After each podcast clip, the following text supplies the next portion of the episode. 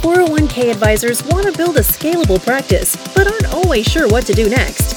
Welcome to Outcomes, the podcast designed to help advisors think, make decisions, and cast a vision to create a business for the future. Here's your host, Ross Marino, financial planner, author, speaker, and CEO of Advisor2X. Welcome to Outcomes the podcast. Today we are joined once again by Coach Joe Lucas. Joe, welcome to the show. Ross, thanks for having me. 2020 is wrapping up. My 30 years in the business, I think I can say this is the craziest year I have ever experienced. But as we're approaching the end of the year, I'm actually starting to get a little excited as I look towards the future, as I'm thinking about year end planning and what's going to come up. It's a disrupted time out there. That just means opportunity. So, why do you think planning now is probably more important than any time in an advisor's career? You know, that's a really great question. What I've been sharing with my clients is look, you know, we entered 2020 with our game plans, March rolled around, everything got changed. And so this year in our industry, in fact, the entire world basically, it's been adapt, overcome, survive, adapt, overcome. So that gives you a certain kind of mindset for several months now as we get close to the end of this and we look towards 2021 you know, I really believe that the plan for 2021 for pretty much all advisors is going to be the most critical one because choices are going to have to be made on either A, am I going to just stay in kind of survival mode and adapt adoption mode, or am I going to really kind of put a vision out there and drive and lead my team and really run my business from a proactive state? And we're certainly seeing people move beyond survival more, mode where we're seeing the light at the end of the tunnel. And as the joke goes, it's not a train coming at us, it's actually a light. So we know things are going to get better eventually. And I think that's starting to create some excitement out there. But even for the advisors who are now starting to look forward, if you look at how most advisors function, you'd probably say that most don't have a written strategic plan. And if we asked advisors, why don't you have a written strategic plan? I'm sure we'd get a variety of reasons, but I'm guessing that Coach Joe really knows the reasons deep down and you can be more direct about it. So, what's the deal? Why don't advisors like to, or why can't they complete a written strategic plan?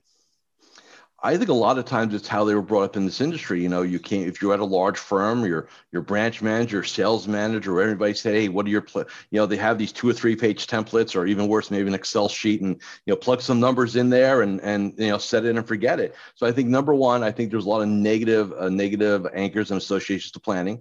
Number two, I think some advisors, and this is really fascinating, would actually take time to actually write something down. You know, several hours, maybe over several days and then, you know, it's like, it's almost like a tax return. Okay, I've, I've checked the box on that. Let me go file it away and uh, they forget about it. And when I'm doing like uh, consultation evaluation for, uh, for new advisors, I'm like, hey, do you have a business plan? Oh, yeah, I, I did one several months ago. Like, well, can I get a copy? Um, I got to find it.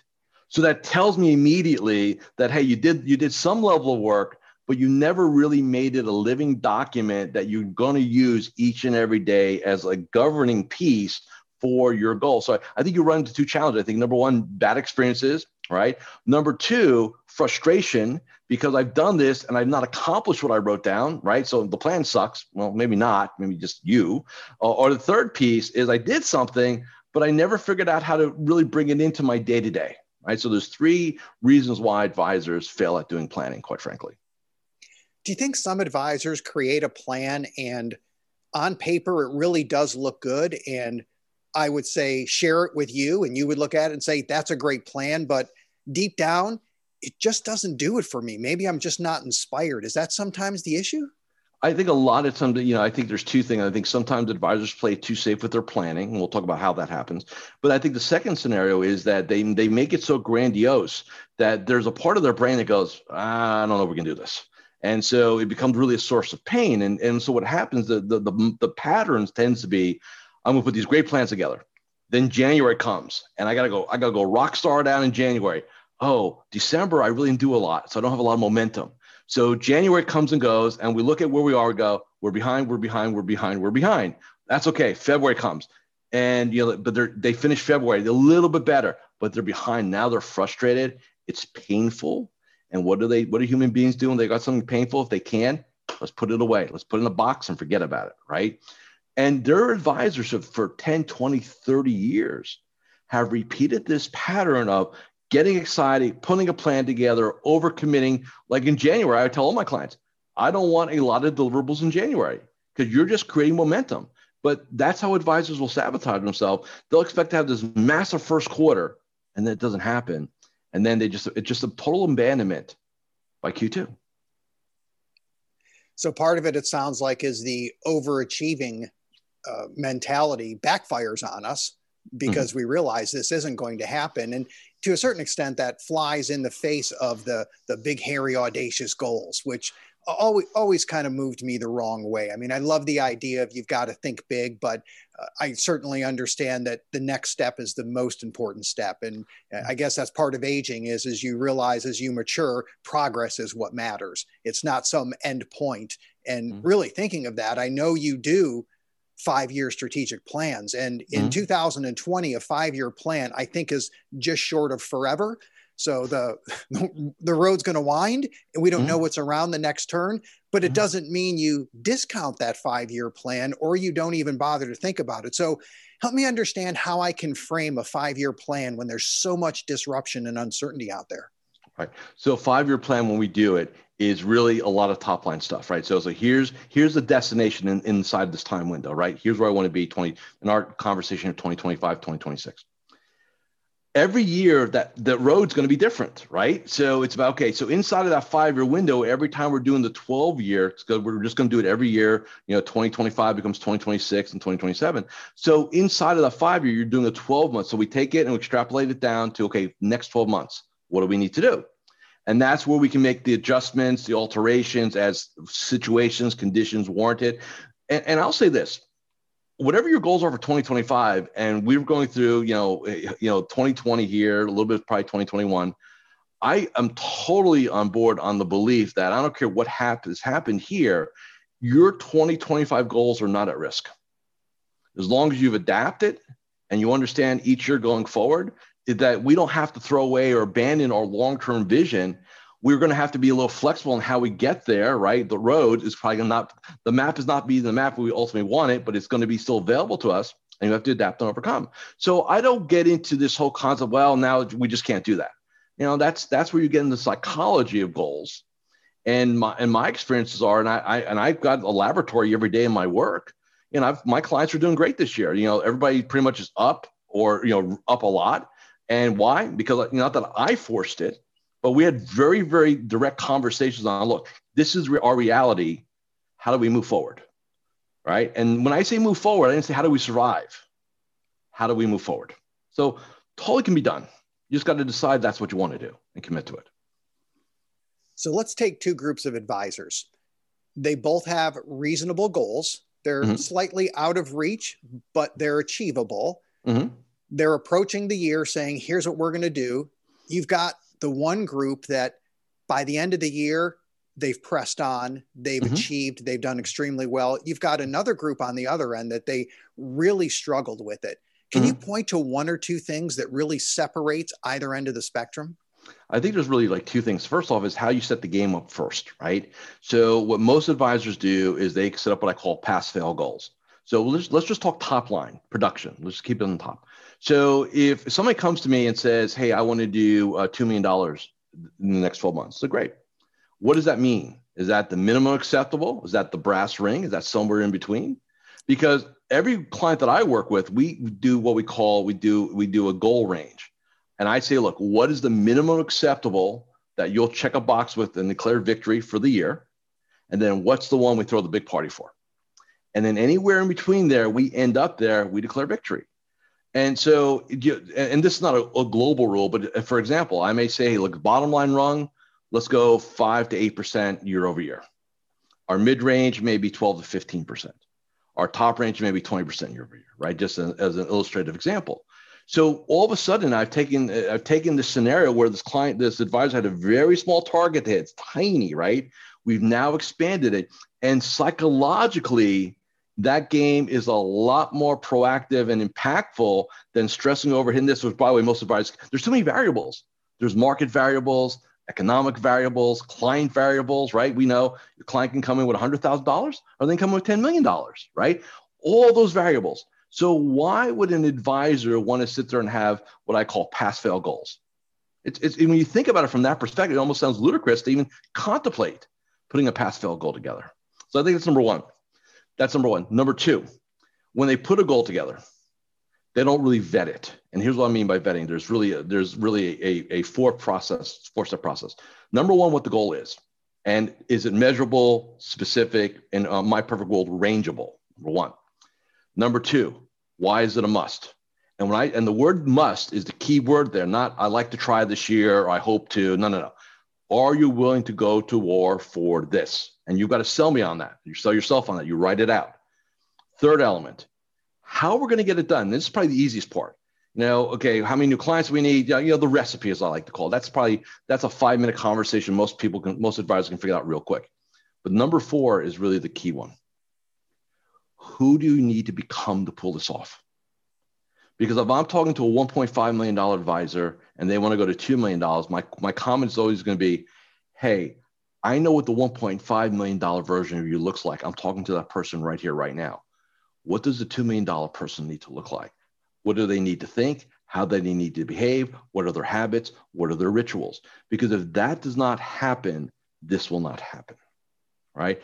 The man or woman first, then the money. So I think if I heard you correctly, you started with metrics in the conversation because yes. that's easy for me to identify.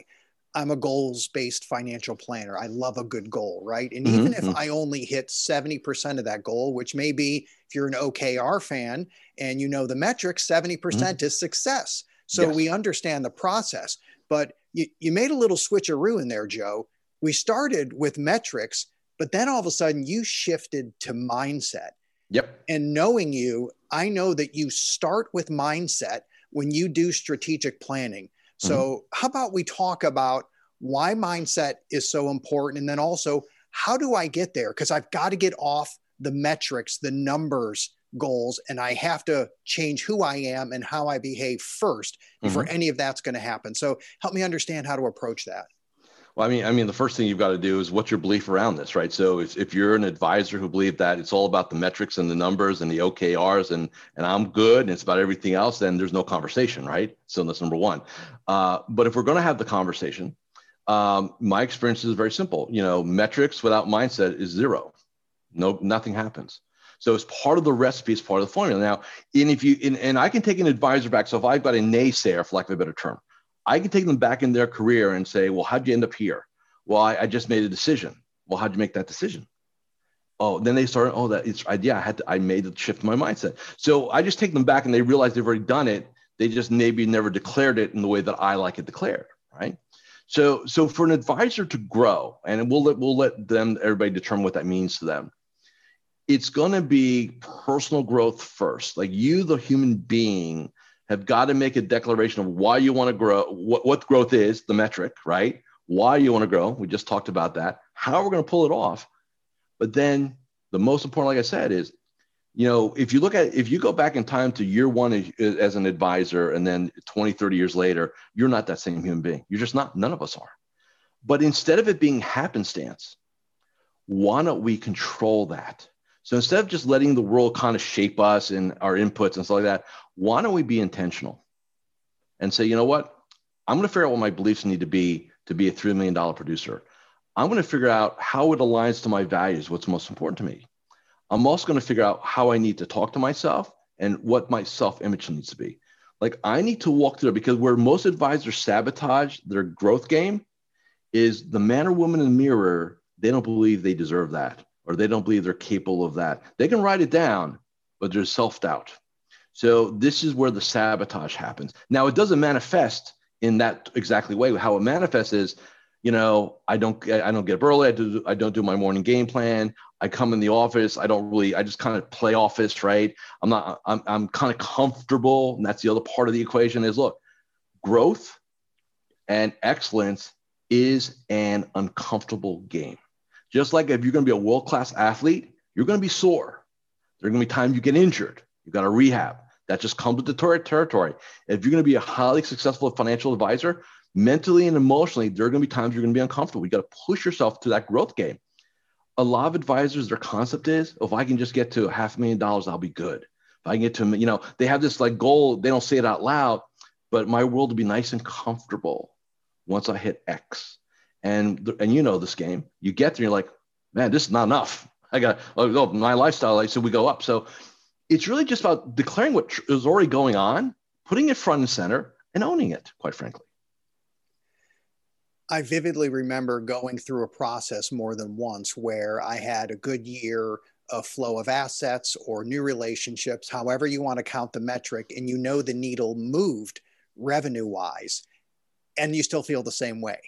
You mm-hmm. still feel that you know 10 or 20% more revenue why that would give me a little extra margin joe and then i could hire the next person and i'd increase my capacity and then you get the 20% extra revenue and you think you know another 20% revenue joe and i could have that extra capacity to hire someone and and going through that is, to me it's fascinating and you have to have i guess the self-awareness to know that that is normal you're always going to think that you need a little more and it's it's okay. I don't need to beat myself up and say i'm always thinking a little more is better. I just got to recognize that that's a tendency but now let's figure out what i really need. Just just kind of put it off to the side where 20% more revenue i may feel the exact same way. Maybe mm-hmm. i won't but you know what? I don't need to care about that right now i think. I just need to take a look at where i am and then try to figure it out. Is, is that the way to approach it or do i have to attack it more aggressively? No i mean i think you know the, the um, it's interesting because when i talk to people sometimes advisors i'll say i'll give you i'm going to give you two choices. And first i'll ask them when do you plan to retire? Well i never plan to retire. So great good. That's so right. we we're never retiring. Uh, love the all right, business. Cool all right cool. All right so i'm going to give you two choices. You can grow at you can grow at 20% a year and literally your hair is going to be on fire. It's going to be, you know, it's just going to be like a, you can pull it off, not going to be a pleasant experience. Or you can grow at 12% and it fits like a glove. You get your downtime, you get this, everything fits. I'm not saying there's not moments where it's going to be what it is, but and, and so when I give advisors the two situations, 95% will always choose the 12% versus the 20% because emotionally it feels better, right? So I said, then, then why don't you create your game this way? Well, this is where the type A, the drivers come in. Like, well, uh, you know, like the, somehow they think they're going. I said, no, no, isn't isn't the ultimate version of success economic abundance, fulfillment, time freedom? I mean, we had to def- we had to really define it for a second, right? And because when most in our game, in our industry, it's all about the money, rev, production, production, production. I say, and I've worked with many multi-million dollar producers. Their bank accounts are flying. They're miserable human beings. Why? They built a job well paying job, but job nevertheless, right? So it's really about saying, well, let's have our cake and I really believe this is the only industry that, that I'm aware of that you can have your cake and eat it too. Let's have economic abundance, let's have time time freedom, and let's have you know emotional fulfillment, which is you're doing what you want to be doing the way you want to be doing it, right? I mean, that to me is the triad of success in our business, right? But if you don't plan for it that way, you'll end up hitting some of the targets. But why not just plan to hit them all and then go for it? That's all. That's always been my core philosophy. I love that. The last time we spoke, it was the summer of 2020. The pandemic was in the first couple of months. Mm-hmm. And I joked about the B icon on my iPad for Bloomberg that called mm-hmm. to mm. me every morning. And I just wanted to know what happened overnight and what was going on in the markets. And you said, Is there anything in the news that can't wait an hour for you to find out? And, mm-hmm. and I thought, it's always the right question that makes you think because mm-hmm. I, I have no answer. There's nothing that mm-hmm. I need to know at that moment at say 5 a.m. that I couldn't wait till 6 or 7 mm-hmm. in the mm-hmm. morning. Mm-hmm. So uh, I want to say thank you. You have set me free, Joe. Uh, I do not check Bloomberg anymore in early in the morning. And I will tell you the few times I have, it's as if there was no emotion behind it because I didn't actually care because there were, I knew there was nothing I had to see there and it mm-hmm. was anticlimactic and then I just stopped doing it because I have a morning routine that I know is so much more important. You're big on the morning routine and I know that I know that's part of uh, your mindset. I think you call it morning magic. Can you talk a little bit about that magic that happens? Yeah, so we call it Magellan Morning 8, and it's actually part of our business planning process. One of the final things that you'll do, we, we want to go from five years all the way extrapolate down to what I have to do today. Like that to me is a complete planning process. And so, how an advisor starts, and we have an eight step protocol, and we'll go into a couple of real steps. So, the first thing, which is not a step, maybe it should be, do not touch your, do not go into your inbox, do not go into Bloomberg or CNBC or Fox none of that stuff. Just leave it alone. First 30, 60 minutes. And what I really want you to do, this is the most important meeting of the day, the meeting with yourself. So we're going to have you review your goals, right? Your quarterly game plan, your daily game plan. We're going to have you meditate. We're going to have you visualize. We're going to have you have a conversation with yourself. Uh, my perfect world, we're going to have you do one thing of gratitude. Maybe you'll, you'll when when the time comes, you'll type out a little note to somebody, or maybe mention, or just be gracious in your in your own mind. That's fine too. What it's really about, it's about two things. It's about number one, uh, remembering why you're doing what you're doing in a proactive manner Number two, it's put you in a certain frame, certain mindset, certain uh, state, if you will, so that you can go ahead and be excellent. Just like world class athletes just don't show up and go do their thing five minutes before game time. You know, there's a protocol they run prior to being excellent. Every advisor needs to create a protocol prior to having daily excellence. And that's the, the you know, talk about immutable pieces, right? So that to me is a key predictor. Like if I talk to a client, I say, first thing, tell me about your morning and and if it's if it's if it's getting a little sideways, it's an absolute predictor what's going to happen. Conversely, I can be talking to somebody and they're not doing well. I say, well, tell me, walk me through the first hour of your day. What time you get up? I get that. Then then it's typical pattern. I get up first thing news, second email. I said, where's you? Where's the you time? What do you mean? Well, to get mentally prepared. What do you mean? Like like it's like there was such a there's such, we're such in a rush to get going and yet we get there and we do nothing. It's it's a weird dynamic, you know. Now the offices are closed, but I talked to I was talking to advisors all the time. I said, "Well, I got to be in, I got to be in by seven thirty. Well, what are you doing? Going through email? Like, okay, like you're in early, but what do you produce all day? And not, I'm not talking economically. Like, what do you get done in that day? And and most advisors, if they focus two to four hours a day on their business, that's a lot. I mean, when I talk about like high level genius type, let's get stuff done, right? So if I can have them do a morning piece, and then because inside of that morning you're creating your day, that's part of the deliverable inside of that, they're going to be way more on task on what has to get done. And they're going to be, and the part of the, the secret of success in this business is consistency. Like if you have a couple good days, that's great. But then you you bet you bag the other two days. When you average it out, it's mediocre. So it cancels each other out. So why not just let's go this? Let's just be very good every day, consistent. But this is a boring business. It's supposed to feel a little bit like Groundhog Day. We know when it gets exciting, when the market goes down 1,500 points. That's not the kind of excitement we want, right? So I wanted to kind of be, you know, you want to get juice in the juice in life, you get it outside the business. That's where your bucket list comes in. That's where your other pursuits and passions come in. This you this is the economic engine that enables the rest of your life. And that's the way you need to look at it. I knew we were going to talk about the morning routine this morning, and I was going through what I've gone over over the last few months. And just to keep it as short as possible, I've expanded my morning time. It has doubled in the amount of time I spend in the morning. It's it's a couple hours of a routine that I do, and it's being grateful and things along that line. And I've noticed that I'm actually working fewer hours in the office. So I traded an hour in the afternoon for an hour in the morning, but it took me a few months to figure it out because I still feel uber productive and mm-hmm. I'm at peace at the end of the day and I'm getting things done and I can walk mm-hmm. away knowing I'm actually finished. So, mm-hmm. like many people will say, you're working less but getting more done. Mm-hmm. For my case, I'm going to credit it to the morning routine and, and constantly working on that and expanding it. It's also why when we spoke last and we were talking about year end planning, you mentioned your year end strategic planning. That's why we're doing this podcast. Because as we were having that conversation, I thought, I know you have this program. I've never gone to your year-end program, but I know what you do. I know you personally, and I thought I've got I've got to do that this year. And then as soon as we spoke, I thought okay, we got to do podcasts. So we, we've got to talk about that. So let's kind of wrap this up talk about what's coming up. And then also, you've offered to listeners of our podcast and friends of Advisor 2X a significant discount. Uh, as far as I could tell, it looks like one of the biggest ones I've seen out there. So, talk about what your program is and when it's coming up. Great. So, I mean, first of all, this will be my 19th year doing strategic planning for advisors. Um, what we're going to do, uh, because of the way the landscape is this year, we're going to pivot it to a virtual event. It's going to start December 15th, which is a Tuesday. It does run for four days, and people say, oh my God, four days. It's a couple hours each day, so it's not like it's a full day because we know attention spans. Uh, there's, uh, you know, several modules we're going to go through pre-work. It's the most complete process Um, I've never had anybody go through it and wish they had not. In fact, I've got clients who will be, this will be their 19th one they've done. They've been to every one of them. Uh, just something that, you know, that we just do. So uh, because of your tribe, Ross, what we're going to do is if you're an advisor, just happen to go there, it's going to be $895 for the entire uh, program.